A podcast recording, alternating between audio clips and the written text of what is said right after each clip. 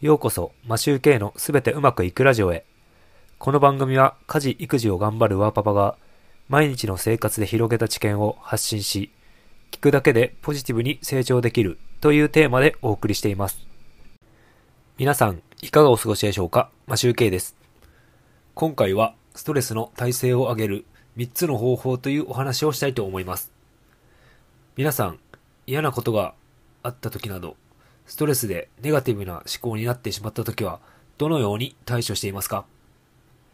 ストレス社会で生きていくために、ストレス耐性をつける方法があるので、共有したいと思います。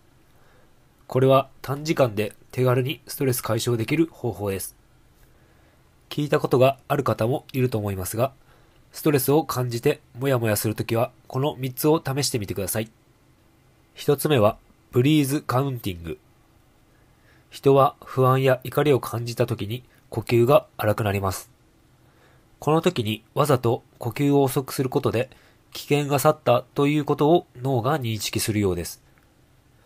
方法は一つ目、リラックスして座り。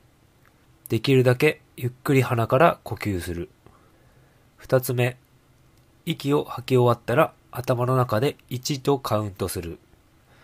三つ目、続いて呼吸を数えていき、10までカウントしたら再び1から数え直す。これを1日10分から15分繰り返すと、ストレスレベルが大きく低下するそうです。方法の2つ目。ネガティブダストビン。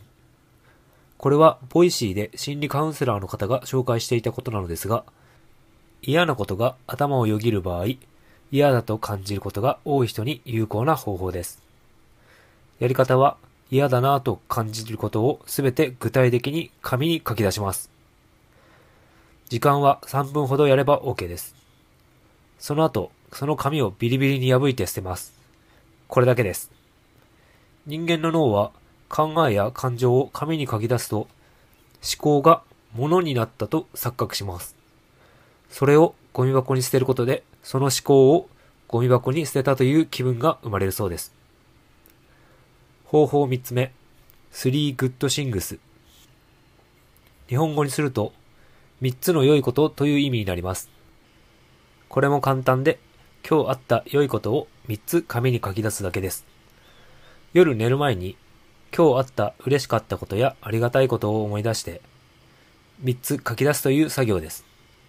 内容は何でもよくて、ご飯が美味しかった、家族が元気だった、早く帰ることができた、など小さなことでも何でも OK です。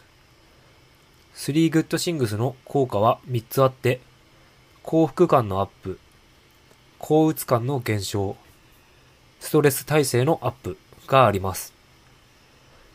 僕たち日本人は一日が終わっていいことに目を向ける習慣が少ないと思います。逆に一日を反省するなど前向きに考えていてもどうしてもマイナスから入りがちではないでしょうか。